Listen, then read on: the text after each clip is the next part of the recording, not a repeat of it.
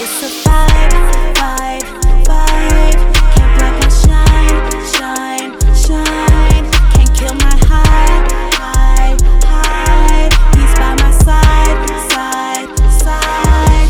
It's a vibe, vibe. Hello, ladies. Welcome back to another Tap In with T K. My name is T K, and I am super duper honored that you are here. Maybe for the first time, maybe for the second or the third time. Are you a regular? You a sis at this point, okay? Here we talk all things womanhood, evolving in our femininity, evolving in our softness, and just who God originally created us to be, being counterculture, right? So if that is something you are interested in, you are at the right place at the right time. You know what to do. Like, comment, subscribe. And if it blesses you, go ahead and share. Share with your girlfriend, okay? Today, baby, we are getting into it, right into it, y'all. When the Lord dropped this in my spirit in prayer, the title, I said, oh, what are we about to do, Lord? And I didn't really know where we were going to go. And so I was driving and the Lord dropped five things in my spirit to write down. And I came home and I told my husband, I said, babe, um, this is my video tonight. And he was like, mm.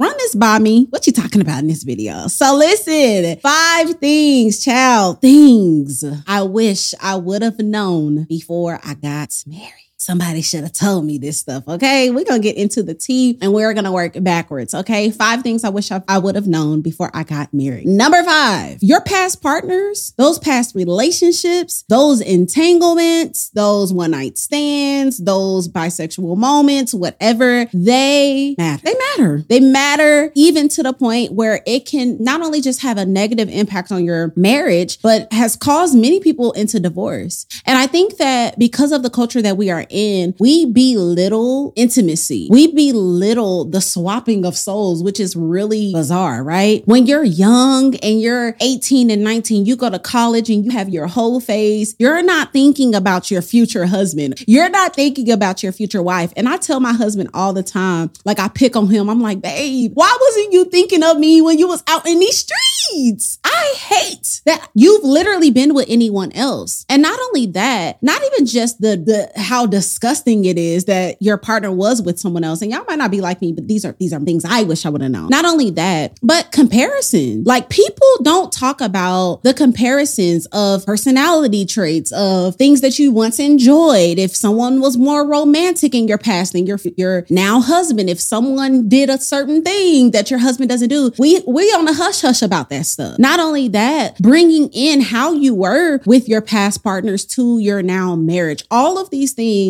can have an incredible negative impact on your marriage. And like I said before, even at times it has led other people to divorce because there you have such a hefty past that has been a lot of uh, marriage relationships arguments, you know, it, especially if you had a child with them. In my case, my husband has two children with two different women. And for the majority of our marriage, I've had to either see them or, you know, my husband has had to talk to them in some way. And it's not fun. You know, it's, it's It's just not dope. It, you don't even have to be brawling in the street fighting or any of that, but it is something that can hit and hinder your marriage. So if you out in these streets, sis, bro, just be mindful that what you are doing right now, who you are laid up with right now that you know is not your husband, that you know is not your man, it will affect who God actually has for you. So don't waste time. Like, just don't waste time for a good time. Number four, intimacy is a journey. This is what I wish I would have known. What am I talking about? Intimacy is a journey in marriage.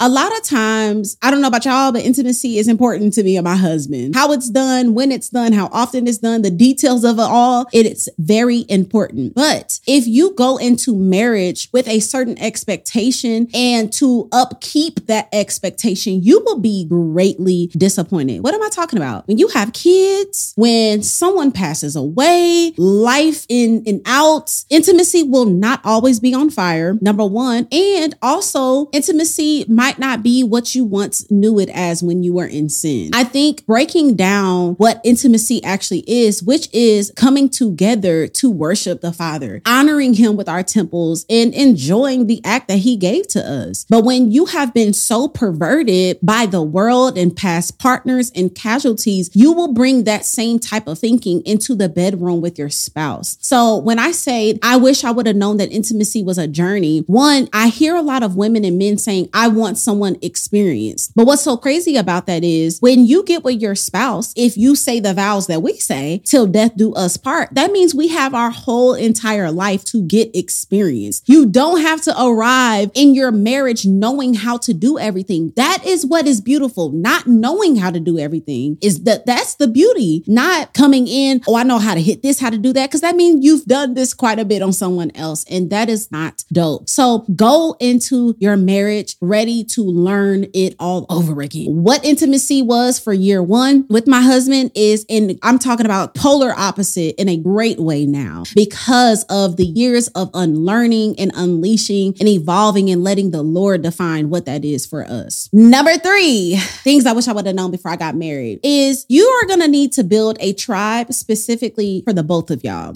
A lot of us go into our marriage with our own separate friends. We have our own communities and we just hope and pray that they all mesh and get together and work out. And in most cases they do. But the issue with this is, you know, this is their friends and that is her friends. In most cases that both of those communities can love both of y'all, but there's nothing like having a community of people that know y'all as one. There have been, I have heard of stories of opposite communities not liking the spouse, causing issues and drama. You know, a lot of us, like I said, go into marriage with ten, fifteen year friendships in the in, in our, you know, past or whatever, and we want to move forward and the desire is that you should, but there's nothing like building a community of people that honor you as the married version. There's nothing like the community that knows you and your husband for who you are now, not having to catch up, not having to explain, not having to reintroduce yourself, but literally building a community for your marriage. It is so crucial. It is one of the things that me and my husband are, I'm talking about super intentional about, but was not intentional in the beginning. And we've wasted some years just not having people around. If y'all got, if you have not heard of our testimony, y'all go watch it on, you know, the full Iwegbu podcast, but we got pregnant out of wedlock at our church. No one knew that we were together and it was a mess. So we automatically did not have community at the church that we met at, and we didn't go anywhere else. We were in Kansas City, a small town where there was nothing really popping to even build communities, and people were just cliquey and locked in. One of the reasons why we moved to Atlanta was to build that. And since we've been intentional about it, we realize how incredibly wonderful it is and necessary it is for your marriage. Have a tribe for you. Your husband needs other husbands and you need other wives. Number two. What's up, family? We wanted to pause for just a moment to let you all know we have created a way for you guys to partner with us with our Patreon community line. Yes, look, have y'all been enjoying the gems, the conversations, the transparency? Baby, we've been putting our whole life yes. on this camera. And if you have been enjoying it, we are creating an opportunity for you to partner with us because we want to be able to create at the highest level of excellence, and that requires resources. And that is where you come in. We have created a tier as low as five dollars a month, y'all. five dollars. five dollars. five dollars. So if you would like to partner with us, just simply click the link in the description box and we hope to see you over there. Now back to the episode. Peace.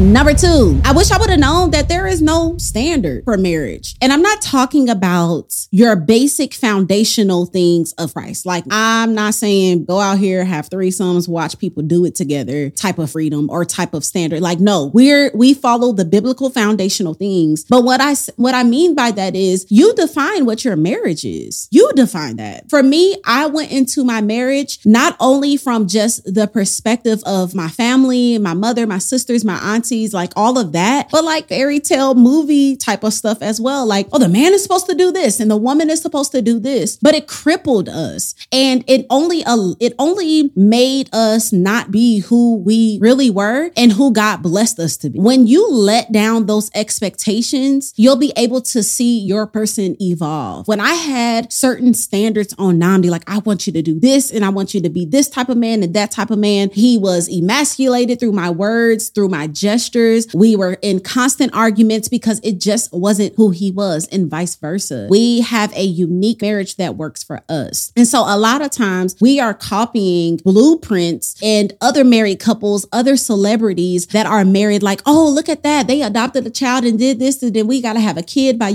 year two, and we need to get the house by year seven. You ain't got to do none of that. What if God is calling you to be the new blueprint for someone else? What if God is calling, you know, you to, if your husband is the cooker, let him be that. And you take out the trash and you wash the dishes, or, you know, if he is more nurturing, I mean, just whatever it is, allow the Lord to show you what he wants for your marriage. And ever since me and my husband moved away, was a big part of it, from our hometown, we have been able to see each other for who we are and allow ourselves to create our own standard, our own version of marriage, again, with the basic foundation, bi- biblical things, and took off the pressure from just being someone else that we're just not, and accepting the gifts, accepting the traits that we do have, because a lot of times we're complaining about traits that actually bless us. And just to go even deeper into that, there were things that I was complaining about with my husband and things about him in the beginning of our marriage that is like everything to me now. But because I had a perception, and because I had a standard, or because I had this concept of what marriage would look like, I did not value him back. I did not honor him for who he was, because I was so like, you're not like these type of men, or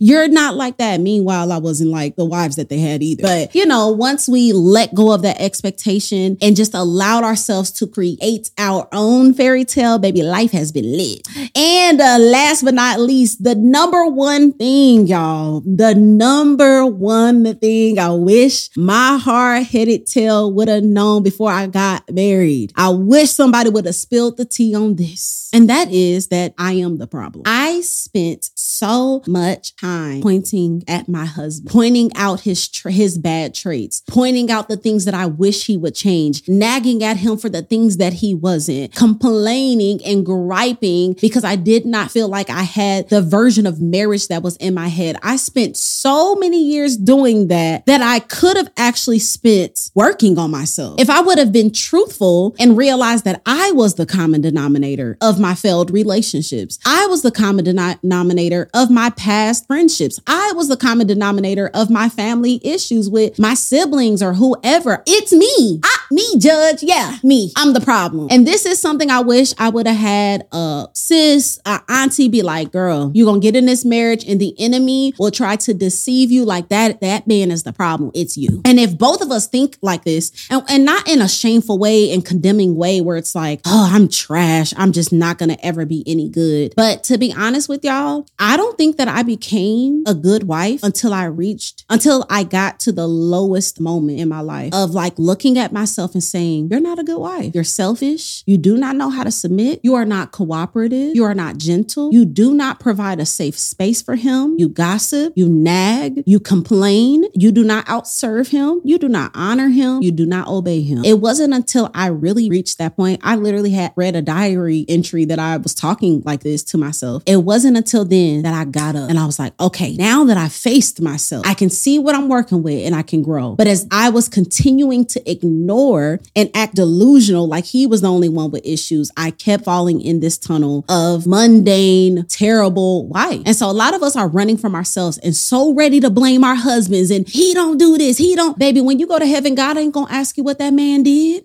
He's not. I'm sorry. He's going to talk to you about you. And so that is the top thing that I wish I would have known, is that I am the problem. And that if I focus on myself, I go on my individual healing journey. If I really look at my past and I look at my decisions and I look at my relationships, I will see why I am the way that I am and how I can get better, but not to arrive in this marriage like, here's the prize.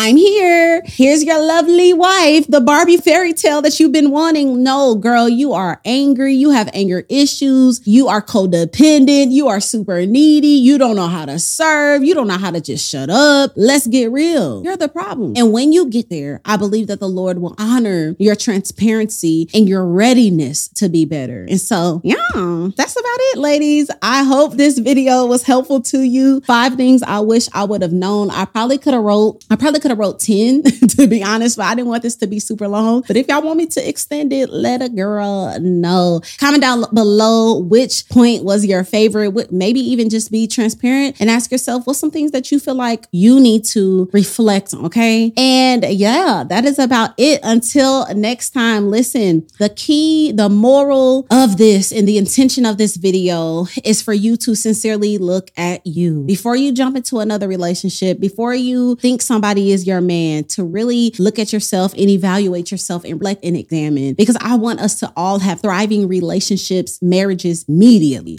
I don't want you to have to go through hell to get to heaven. I don't want you to have to go through trauma to get to love, okay? So that's about it, y'all. I will see y'all on the next video. Until next time, love y'all. It's a vibe, vibe, vibe. Can't break and shine, shine, shine. Can't kill my high, high, high. He's by my side, side, side.